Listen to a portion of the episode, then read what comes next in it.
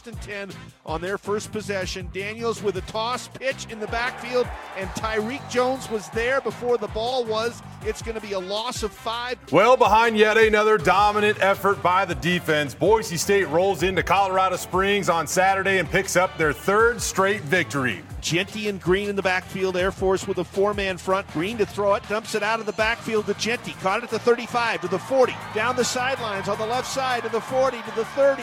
He'll get inside the 25 yard line. That little screen pass goes for 42 yards. With starter George Holani out, true freshman Ashton Jeanty totaled up 95 yards in the first half alone. But the real savior of the offense, junior kicker Jonah Dalmas. He went four for four in the afternoon, including a career long tying 51 yarder. Nice snap, nice hold. Dalmas's kick is up, and Dalmas's kick is good. 51 yards for Jonah Dalmas his third field goal of the game, and Boise State stretches the lead out to 16 to nothing. Welcome once again into Jay Sports Bar. Jay Tuss alongside one of the all-time greats to ever play over at Boise State, Shane Williams Rhodes. Boise State goes out on the road and picks up a victory over Air Force. The final score 19 to 14, and uh, once again, Boise State rides another strong defensive effort across the finish line. Yeah, this was a game where we talked about last week that it was going to come down to if our defense was more was disciplined enough mm-hmm. to stop these guys. Um, I know some people asked on Twitter who to look out for this last week, and I said that the DBs would have to be heavily involved in the run game in order for us to be successful. And if you watch the first half of that game, your safeties were making almost every play. Mm-hmm. Whether it was forcing the quarterback to pitch, whether it was taking the quarterback, it was great. And that's why at the beginning of the game, you saw turnovers and things like that happen early because those guys were downhill. Yeah. Tyreque Jones living up around the line of scrimmage too from his nickel position. Coming up on the show today, we're going to talk about uh, Taylen Green's development.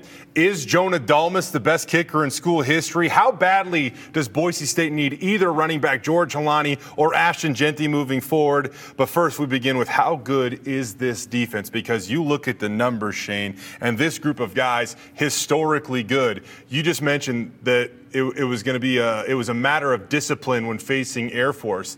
And one through eleven, that unit was just so connected against the Falcons. Air Force only rushed for 175 yards, and it's so funny because you would say only 175 yards against almost any opponent, and that would be alarming. Against Air Force, that's less than half of their season average. It was one of the best performances against the Air Force ground game of the Troy Calhoun era. So, um, what did you see out of that group of guys in Colorado Springs on Saturday? You know, I think the biggest thing I saw was when it came to the option, I felt like guys did their job because usually when you see that, guys get kind of flustered because they see, okay, he can pitch it, he can hold it. And the guy who's supposed to have the quarterback, they typically don't take the quarterback. They overplay the quarterback so that they can make the tackle on the pitch man. But these guys were actually going for the quarterback, forcing him to pitch it so the quarterback couldn't just vertically cut on those guys. Mm-hmm. And then you saw, because they were being so disciplined, like I said being the beginning of the game, uh, Tyreque Jones, he literally played the, he went to the quarterback, and I think the quarterback wasn't expecting him to actually be responsible yeah. for his guy, and it forced the quarterback to kind of have to hurry up and get the ball out, and he did, and I don't even think he looked at the pitch when he did it. He just tried to get the ball out of his hand, caused a fumble, we get it back, and then yeah, it's it's, it's a lot of good things happening. It's so funny because sometimes they make going against their triple option so tough. But on Saturday, they made it seem so gosh darn simple. And we mentioned the fact that this defense right now is loaded with experience. I mean, uh, Tyreque Jones is a sixth year player, Ezekiel Noa is a six year player. Um, Caleb Biggers back for a sixth year. You have uh, George Tarlas in for a sixth year. So, um, why do you think that this group of guys just just gets it? I mean, you even look at a guy like Scott Matlock. I mean, that guy has NFL potential through the roof, mm-hmm. and yet he's not out there trying to pad his stats or do things that would help him as an individual.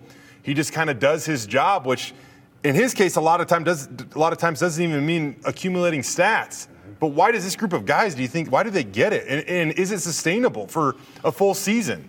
Uh, it is, but it is because of the reasons you said. All these guys are old. They're older guys. They've seen this before. They've played Air Force and seen Air Force, you know, be able to hit some plays. Mm-hmm. And, uh, if I know Avalos, he hammered on it all week that, all right, guys, now watch this play. This safety is supposed to take pitch man. This this guy is supposed to take the quarterback. This guy actually tries to go make a play on this guy. He misses assignment. Quarterback goes for 30 yards. Like they saw that all week. So these guys actually came in and just did what they were supposed to do. We just never seen when you're so athletic and you can make plays, you want to go make the play rather than do your job. So I think he did a great job keeping these guys disciplined last week. Man, um, like I said, one of the best defensive efforts against the Falcons in the Troy Calhoun era. And that's really no joke. In, in the Troy Calhoun era, he's coached 194 games at, at Air Force. Mm-hmm. In 153 of those, the Falcons have had 50 or more carries, right? Mm-hmm. That was the eighth fewest rushing yards they've had in those 153 games. I mean, that, that makes it a top 5% defensive effort against against Air Force. So an incredible effort by those guys. And you know, I, I brought up um, Scott Matlock's effort because you know you look at his stats so often, and I really don't think that this is a guy that like his stats don't define like what he means to this defense. And I want to spend a moment talking about him because if you watch the broadcast, you notice a number of times during the game he would almost stand up like like a bear at the line of scrimmage, like right before the snap, or he would see something and he and he would do that. And I, I, maybe it's pointing at the sky, I think, because he was maybe trying to communicate with the guys behind him. He is seeing something that is saying, "Hey, this is a likely pass play out of a, out of a team that doesn't pass that often." Yep. Is that unique out of a defensive lineman, especially a guy on the, in, the, in the interior of a line, to be so well connected and know what's going on on defense that, that he can do that? No, but that comes back to your point. Having all of these mature guys who have been in the program for so long, they've seen things a long time. Uh, that, that, that COVID year has been a huge part. It's so weird. It finally caught up, and now yeah. it's a big beneficiary of Boise Being State. able to come back and yep. you know be mature, be a little bit more mature, a little bit more focused, a little bit more dialed in. You've seen things now for five times against mm-hmm. certain opponents.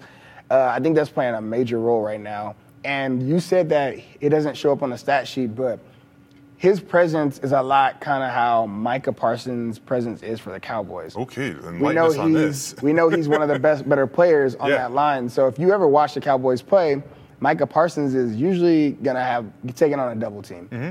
Also, gonna probably have a back coming to chip him out of the backfield. Yep. So he's bringing a lot of tension off of other guys so other guys can make plays, which is why our linebackers and safeties and other guys are mm-hmm. able to go in and get one-on-one matchups. And I'm not really so sure if, it, if it's just coincidental, but you do look at a guy like Demetri Washington who plays oftentimes he lines up right next to Scott oftentimes. And all of a sudden his production is really starting to increase. Against Air Force, he had two sacks. Uh, he's now his his not just his numbers, but his playmaking numbers are starting to, to increase. And I can only imagine that that is a direct result of, of lining up next to a guy like Scott Matlock at times. So it's, it's cool to see where this defense is going. Another thing about this defense, and I asked Andy Avalos as well as defensive coordinator Spencer Danielson this week, they have been impeccable at tackling. And I just wanted to figure out this year why they have been so much better this year than they were maybe the last couple years. Take a listen. Yeah, it definitely is something we emphasize a ton, Jay. The four emphasis we talk about with our team, first and foremost, is communication, eye control. The second one's pursuit. The third one's tackling. And the fourth is takeaway. So, not to preach at you guys, we can get to defense later, but obviously it's a tackle game. And so, we're always looking at different ways to drill something that is related to the tackles we're getting. Um, and we have circuits um, set up for these. And Coach Av, Coach Ione, um, you know, our D staff, we look at these things to see wh- where are we missing tackles? Where are some things maybe that a tackle show up? And then also trying to keep it new and fresh for our guys. That's something that I think we've done a good job. Is it's not all right. Here we go, tackling circuit again. The same drill we've been doing since August, whatever time we started fall camp. To where you're always putting guys in different situations, and we emphasize a ton of practice, regardless of the tempo.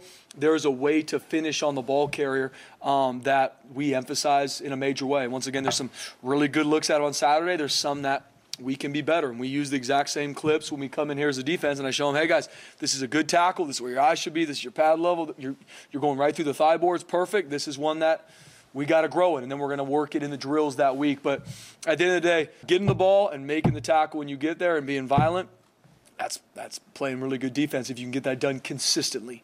Um, and so we're just it's it's a huge emphasis for us. We're always looking at ways to drill it better. There's drills we like, then you do those two or three weeks in a row. You're like, hey, we got to find some little tweak to keep our guys um, you know, off a little bit to where they got to react to it. And so trying to always find those things. I mean, the thing that strikes me about that is everything seems intentional, Shane.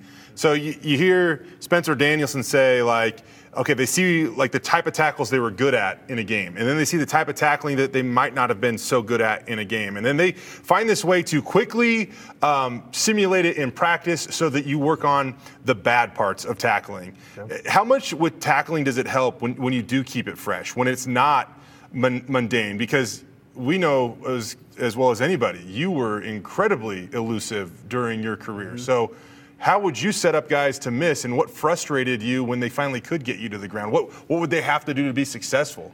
Um, I think, well, just piggybacking off that a little bit, Avos is a really a guy that's really big on individuals. So mm-hmm. like doing individual drills and working on things like that. Mm-hmm. So tackling circuits and those kind of things and technique.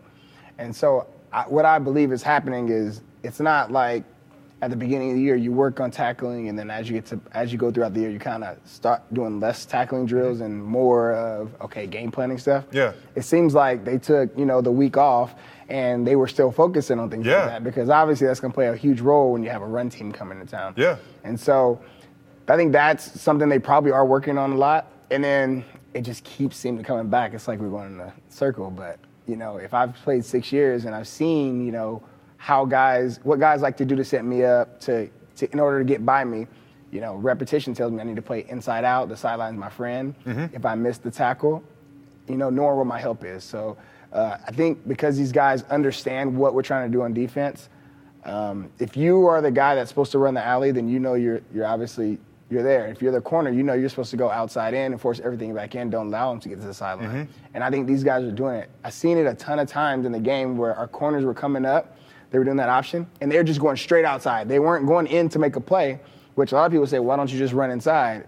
Well, now if I'm the corner and I just run inside to go make a play on this option, you don't get that, and I don't get there, and this guy sets me up and he bounces it. Now the receiver who's out here will seal me, and they're going down the sideline. Mm-hmm. These guys aren't doing that. They're doing their jobs. They're going outside in, forcing it to go vertical, now you got the whole flow coming that way, and they're just getting cleaned up. That, I mean, and that's what stands out to me about this defense because you look at right now, um, and I, we mentioned this last week on on this show.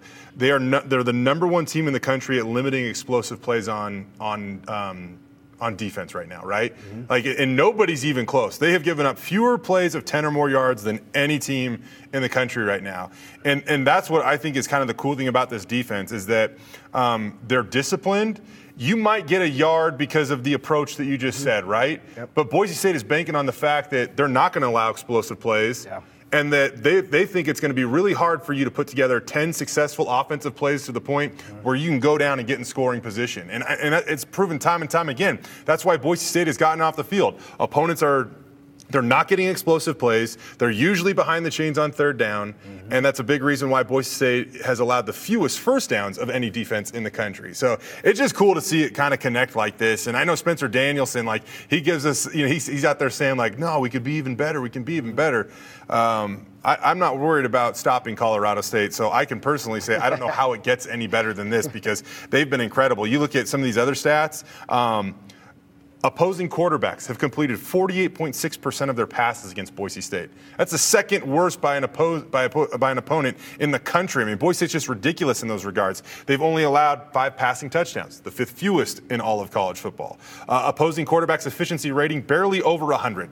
I mean, yeah. by every metric, it's it's just been absolutely insane by this defense, and it's kind of exciting because they are at this this pace that they could be historic. The only, they've allowed 140 yards per game so far this year. That's third in the country. That would be by far the second best season in school history. The first was back in 1969, which I would have to ask um, our historian Tom Scott what even happened that season because that was a different era, different year, yeah. different level of football. I don't know if it counts in this regards, um, but yeah, it's it's it's cool to see. Do you think? I mean, you've been you've been a part of the Boise State program since 2012, whether it be playing mm-hmm. or your, your post career. Mm-hmm. Best defense you've seen so far? I will say. I mean, we'll make sure Kamalei Correa doesn't come after you. I will say 14 best team. defense. I, I could debatable. Mm-hmm. I say me, it's a top add, two let, defense since 2012. Let, let me add this: one through 11 on the field. Like, I, like, I mean, I don't know if they have a Kamalei Correa right now, in all honesty, but like mm-hmm. one through 11 on the field as a unit, what would you say? Still, still just top two.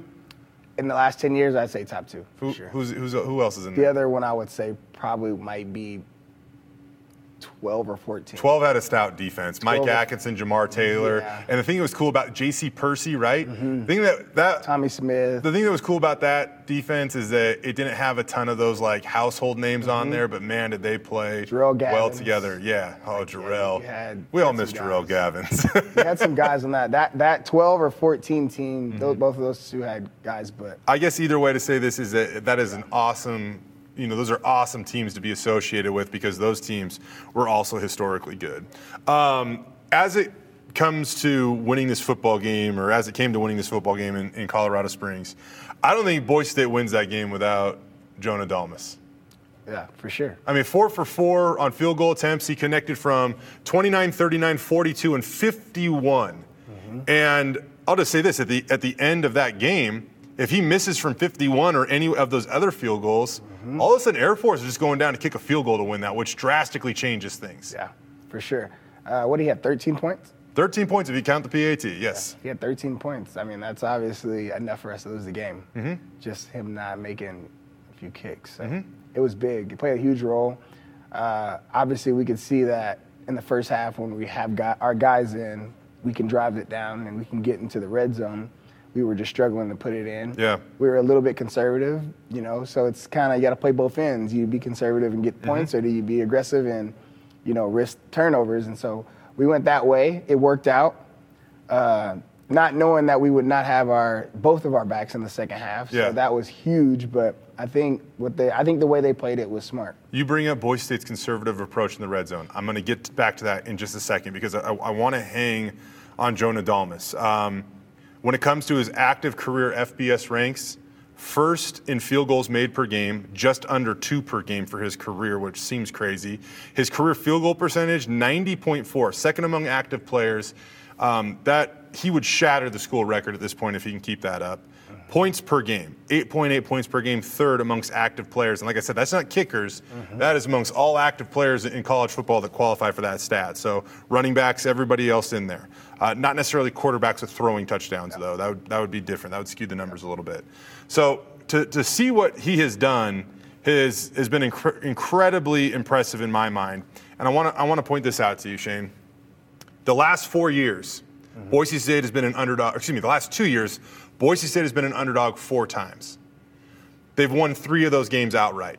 In those three games, Jonah Dalmas is 12 for 12 on field goal attempts, 7 for 7 on PATs. He's got four field goals of 40 yards or, or more, including the 51 yarder at Air Force. If you are an offensive player or heck, even a defensive player, how much all of a sudden does it make you respect your kicker? Because sometimes, I mean, come on, like we can't lie here. Sometimes the kicker probably is an afterthought, but in this case, he's arguably like the offensive MVP at times. So you just feel like how the Ravens feel. They know that once they get across the 40, Yeah, Justin Tucker's it's ball money. game. Yes, it's ball game. So ball game. You don't, which is which allows you to be more conservative. You don't have to take chances when you Yep. know I just got to get to the 40. I don't even. I get the ball back here on 35. We don't have far to go. 25 yards, we're in field goal range. Yep. And it's automatic. It's not. No worries. Yep. And, and, and this absolutely does appro- uh, affect the approach of an opposing offense and how they will, you know, go out and try to Mm-hmm. execute in the red zone. And earlier this week, offensive coordinator Dirk Koetter uh, had this to say about it. I've definitely, as a play caller, been very conservative in the red zone. There's there's no doubt about that, and uh, I'm going. I'm going to just go back to all the things I just talked about. We're trying to win games, and uh, you have less of your package in the red zone because of the, the field dimensions. Uh, obviously, some of that, some of your red zone plan each week is based on what the defense does, and so far, my experience with the teams we've played is they they blitz a lot. You know, they blitz a lot in the red zone. So. Uh, yeah, I, I, I feel like uh, I've definitely been I've been too conservative as a play caller in the red zone. That that has nothing to do with the players, but again, we've been other than the now 12 quarters, 10 of those 12 quarters we've been playing with the lead, so that that plays into it as well. So if you look at, at the numbers, Boise State inside the red zone is running at about 75% of the time since Dirk Koetter's been calling the shots. Now, now that seems like a lot, but typically I would you probably do run the run it in the red zone more than you would run it out in your midfield, right? Y- yes, maybe not. For sure.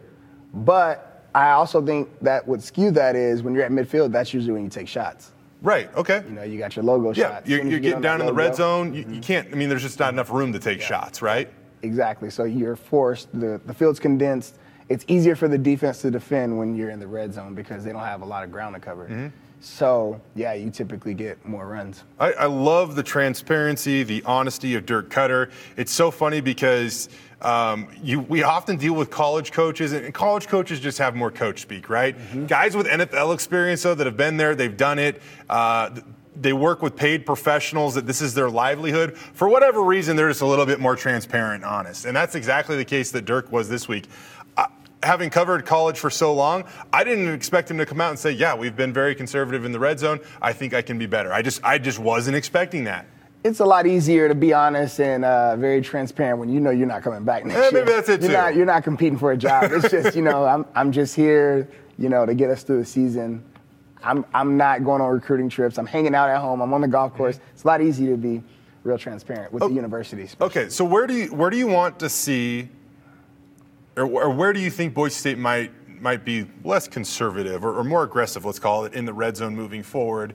And eventually, we're going to push this into Taylen Green's development here. That's our mm-hmm. next topic. So if the two, you know, correlate or whatever, you, you can go there if you want. But but how do you think that this this you know progresses forward? I don't think you see them being less conservative until you get both backs mm-hmm. back. So I can see them putting both backs in the game and run, doing passing concepts with, you know, maybe it's only two man or three man routes and stuff out there, but I can see them, you know, when you have both those guys in the game, you're not going to see teams playing two high safety. You're going to have extra guys Right. in the box. So I can see them doing that. So when they get both of their guys healthy and back, I can see them starting to open it up a little bit more because now the threat of having both of those guys in the game is going to take a lot of pressure off Taylor. Now he doesn't have to make perfect throws. He has space because there's not a lot of people in coverage. But if we are going into a game maybe with just one of those guys, or maybe the one that is playing is not in, so you have a backup in, mm-hmm. Yeah, it's gonna get it's gonna be tough to kind of open it up for him. How do you create space in the red zone when space is at a premium? Having two great backs helps with that. I mean, it, it now and now it be, now it comes laterally instead of vertically on the Yep. field, right? Yeah, it, it's it's a lot easier in the red zone with two great backs that people have to respect than it is not having them. Mm-hmm. Yeah. So, I mean, on that note, I, we, we bring up the running backs now, and I, I did want to talk about this today. So, we're going to talk about Taylen Green's development here in a second. But, you know, no, no George Holani last game. We talked about it on the pregame show prior to the game. We felt like he was either going to be highly limited or, or maybe out altogether. And he went through uh, warm ups. Never played a single snap at halftime, you know, put on a sweatsuit, and obviously his day was done. Ashton Jeanty starts that game, his first collegiate start as a true freshman, 95 total yards, has the first quarter rushing touchdown. We don't see him in the second half. Um, he too is, is rocking a sweatsuit. So we don't know exactly what's wrong with either of them. In all honesty, we probably won't get any of that confirmed. It, it looked like Ashton, I mean, sometimes when you're injured, you have some type of apparatus on you, right, or crutches or something, and and he didn't have any of that. So I don't necessarily want to like guess or anything, but. It is football and it is a contact sport, so assume what you will from that. Um, but how badly will this offense need one of those guys? Because they got shut out with either of them against Air Force. And Air Force has a decent defense. I mean, we put that up on the pregame show too. They were allowing 183 yards per game going into that thing, which was ninth in all of college football. But how badly will these guys, will, will Boise State need either Holani or Jeanty? Ideally both, but one of those guys moving forward. Uh, the engine does not run without the gas, and they are definitely the gas. They're the gas. so uh, yes, Taylen, uh, his ability to run it obviously changes things for the offense, the way the offense is ran. But it all starts with being able to run the ball, and you can't run the ball without the gas. Yeah, I, I think that we've seen Taylen make these strides because so far Boise State hasn't necessarily asked him to like put on the Superman cape. Like he did it, he put it on himself there, the final play of the Air Force game to close that thing out and send that thing home. But um, he's had really good production from his running backs who have taken. He's taken a ton of pressure off his running backs because of, of, of his his you know his threat with his speed on the outside. But in turn, their production has also taken you know, put him in ideal situations so he doesn't have to play above and beyond himself. Boise State's had a great running game. They rushed for 300 yards against San Diego State, 300 yards against Fresno State, 115 on 40 carries against Air Force. So man, they, they went out and they just they freaking earned it, I guess, uh, against the Falcons. You saw Elelyon Noa the Utah State transfer and Ezekiel Noa's little brother um, make a big impact in that game. Caden Dudley got a touch, but I mean, let's face it, that was that was pretty much it after Ashton Jeanty went out, and Tyler Crowe got a, a couple touches too. But it, it, just it looks very different um, in terms of in terms of the talent that they have once once Ashton and George aren't part of the equation. Because what makes them so great is they, they make things good when things are bad. They fall forward. They, they miss, sure. they, you know, they, they miss tackles and things like that. Yeah, it's a big difference. I mean, I don't think I've yet to see a play where Ashton Jeanty has gotten tackled and, and went backwards. Like mm-hmm. he's just always going forward. Always. So, yeah, it's it's it's huge, which is why you know we didn't move the ball as well in the second half because you don't have those guys who make the engine go. Uh, but like like we said, having Taylen's ability to you know pull the pull the ball that mm-hmm. changes a lot of things, and that's how we were able to seal it. Yeah, um, I want to draw your attention to a highlight uh, before we move on back to Taylen because on Ashton Jeanty's 42-yard reception out of the backfield on, down the sideline, man, Steph Cobbs had an incredible effort on that play. He he was booking it downfield. Um, I can't remember what Matt Miller, the wide receivers coach, said. They have some. Uh, pick and stick or block for a buddy. I can't remember what it is. I know it's block for a buddy at the end of that thing. And man, did, did Steph get downfield in a hurry and help spring that run and make it such an explosive play. Um, so Taylen Green now making steps forward, passes for a career high 227 yards against Air Force. He throws the interception, but I mean, like that was just an outstanding play on a defense. I'm, i got a baseball background. Sometimes you throw your best pitch in an awesome location, and the hitter hits it out. Yeah. Yordan Alvarez, I hate you. um, but it, it, but I mean, all serious, sometimes that just happens. There's nothing you can do, and just another guy's talent takes over. Uh, guy hit Steph Cobbs from behind, jarred the ball loose. It resulted in interception, not on Taylen, and heck, I don't even think that's on Steph for that matter either. But what did you see out of out of his um, the, the, progress that he's making? Because for me, I, I go back to the first game against Oregon State when he came in early as a reserve. Uh, threw for 155, rushed for 102, I believe. Um, but after the game, we kind of heard like he would get through his progressions maybe quicker than he should have been getting through them, and he would take off at times. Mm-hmm. And now against Air Force, you see he only ran the ball a few times. He's 16 yeah. to 24 as a passer. It seems like he is being very deliberate in growing that part of his game. Yep, uh, the run game. It all goes back to the run game. Uh, we were running the ball down their throat in the 1st mm-hmm. half. Like, yeah. Practically couldn't be stopped. And so now you have this run game. Now he's able to throw. He has a little bit more time. They're focused on the run. If you're play actioning, I'm not really threatened by Taylen mm-hmm. through the air if I'm a defense. So I'm not really worried about the play actions. Yeah. So now when he does get set up, now he has more time to go through his progression. Mm-hmm. and I think it's just they're all feeding off of each other. So if I'm if I'm Colorado State coming into this next game, I really want to know if they have these running backs. If they don't have these running backs, I'm going to send pressure and I'm yeah. going to make him make some decisions fast. Yeah. I mean, that, that is what, I mean, Air Force did try to do. Air Force is a team that, that knows to bring a lot of pressure.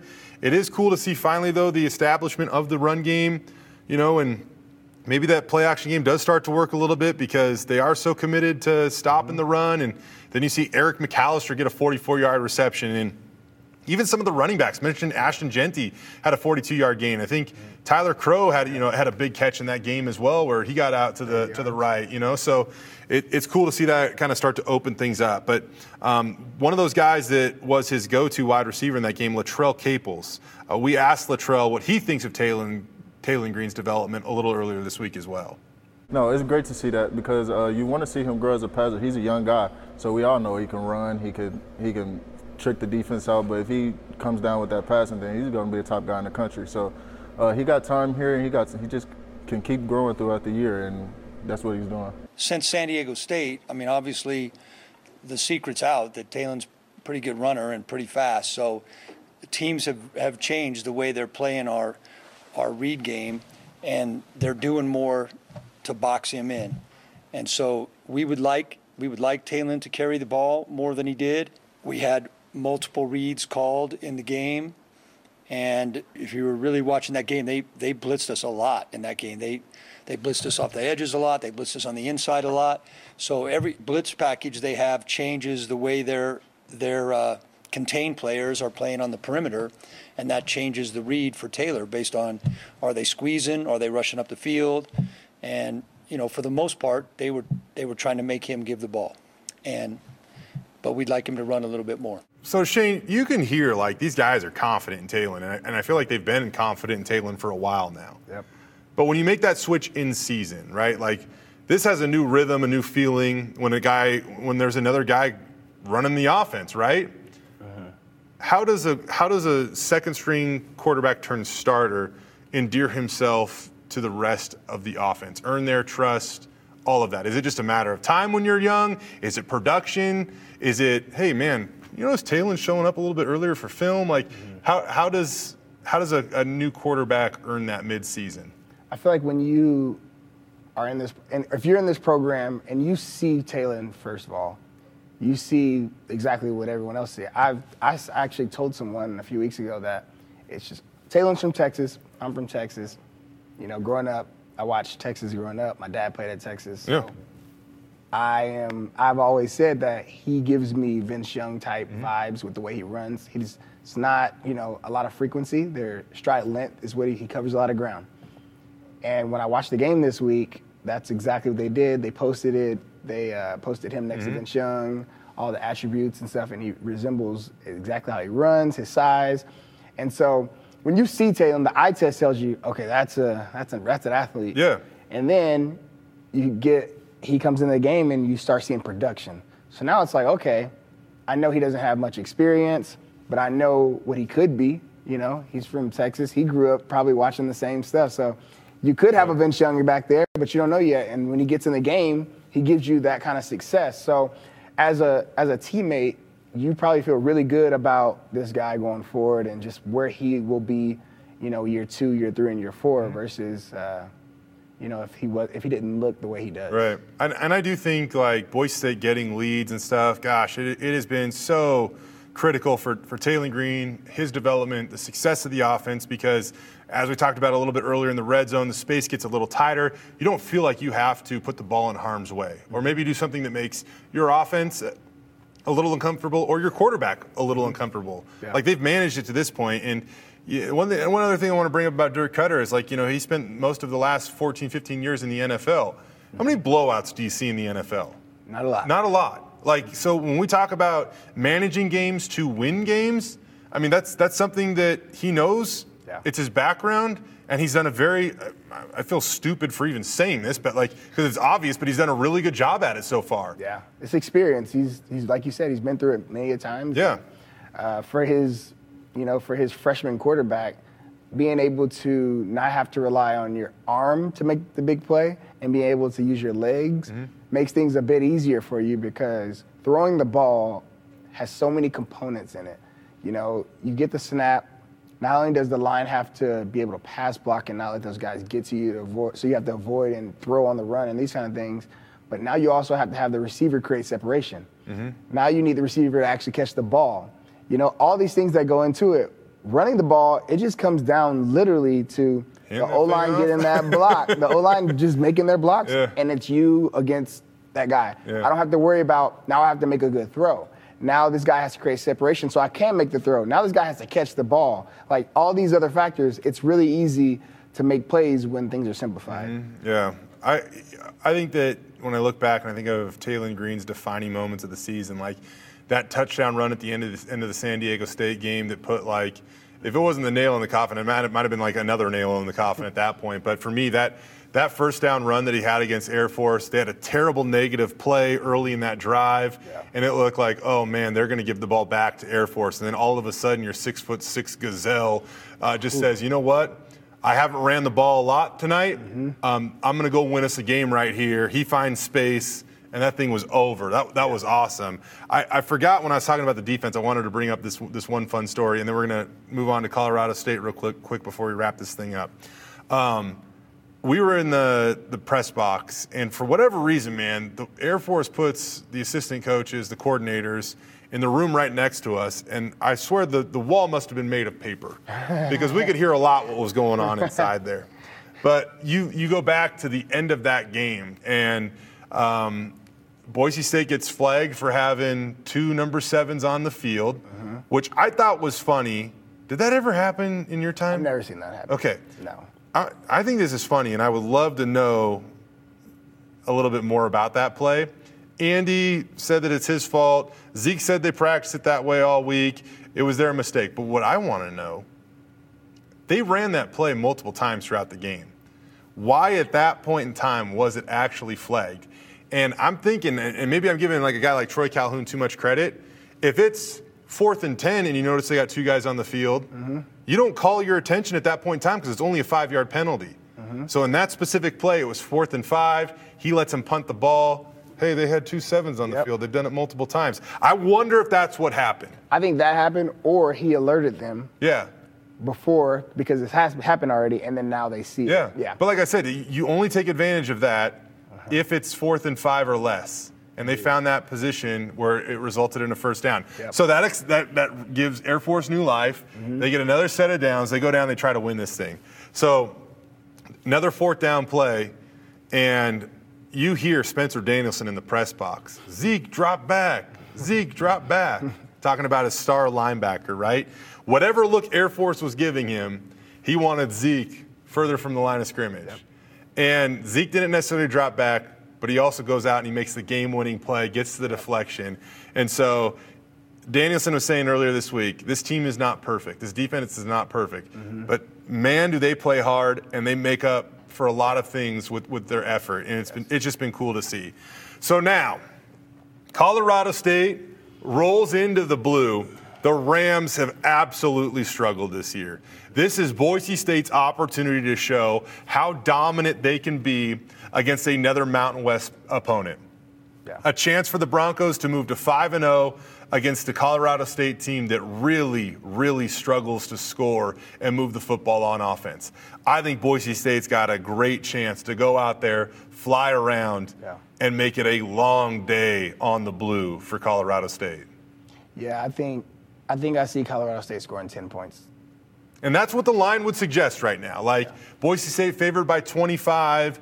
The over under, I think I saw was like 46 or something like that. So they're kind of throwing out like a, a 35 10 score. I'm not going to lie, Shane. I'll take the under. I mean, I, I know there might be some areas where Boise State's a little banged up right now, and we'll kind of wait for all that to play out. Yeah. But um, I, I think that with what I've seen out of this Boise State defense, I just I'm not giving Colorado State much credit. I'm just I'm not. Like if Yeah. if Boise State can score 20, I think they win it by double digits at least. I, I think that I think that Colorado State has has a really difficult time getting the double digits on the scoreboard.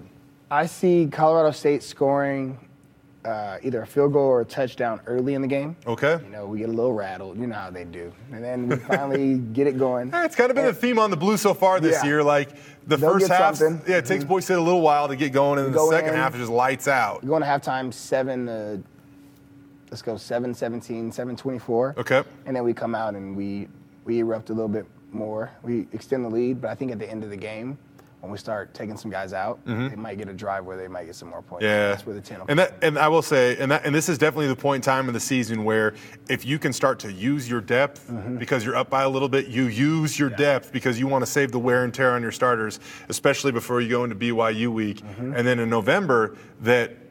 They're going to try to make memorable and, and chase down a Mountain West title. Uh, does Bronco Nation make a difference? Some tough stats before we get you out of here. When Boise State plays at home, this is their FBS ranks in home games. They've only allowed 166.3 yards per game at home this season, fewest in the country. They're only allowing 3.12 yards per play uh, at home this season, fewest in the country. Do the math, times that by three. That doesn't result in a first down. Why they're so good at getting off the field. Um, they've only allowed 293 passing yards on the blue this season. That's it. That's not one game. That's it in all of them combined. And then finally, rushing yards allowed per game at home, uh, 68.7, fifth fewest in the country. They have been so good at home, uh, undefeated so far, which is so encouraging because last year, Boise State struggled a little bit on the blue. I will offer this as one reminder. One of the coaches that came to Boise State in conference play and beat them, Jay Norvell, who is now at Colorado State after jumping ship at Nevada last year. So, if you're looking for motivation, there's some absolute motivation um, that's kind of an underlying theme or, or uh, storyline in this specific matchup. You got, you, you got your final prediction, Shane, before we get out of here? Yeah, outside of my eight, eight, I said when Taylen took over, we will win eight games. Okay. Looking like I'm gonna be right. Yeah, okay. I'd say we'll win at least eight. I think we're on track to win 10, nine or 10 now, but uh, I feel like at that point, people were still doubting and saying that, you know, just because we got a new quarterback and a new OC, things wouldn't pan out. But uh, it's good to see that I was right. I love being right. uh, for this one, I'm going to go, are we going 20, is 26 and a half the spread?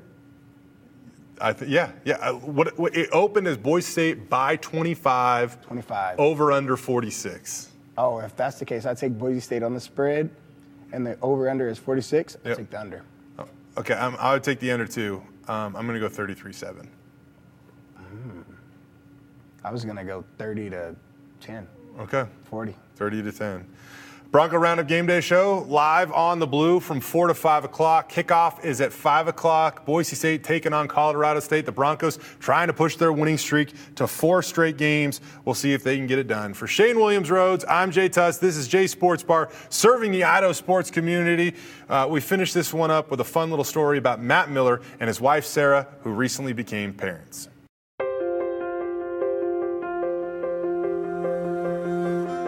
October 3rd. At 1:24 in the morning, it was pretty. It was pretty cool. Pretty cool moment. We welcomed Charlie Ann to the world, and healthy baby, healthy mom. Baby was born Monday. I was, I was back in the office uh, Tuesday morning for practice. You know, that's just the life of a football coach. Luckily, Charlie's a great sleeper. And so, um, obviously, she has her moments where she wants to, to stay up and hang out with mom and dad, but uh, knock on wood, she's been doing a really good job. And I'm excited to get home and, and see him and spend time with him and, and take every second I can and cherish those moments. It's just one of those things I talk to the guys about it. You know, you wake up one day and your purpose is set a little bit differently. That day, when that happened, my purpose changed drastically to something different. It's a very cool moment for me. It's a very cool moment for my wife and I to share. And uh, very excited about just being a father and being able to have that purpose every single day where the most important thing in my, in my life is my family. And now I have a daughter to raise and I'm really excited about that opportunity and that's been a true blessing.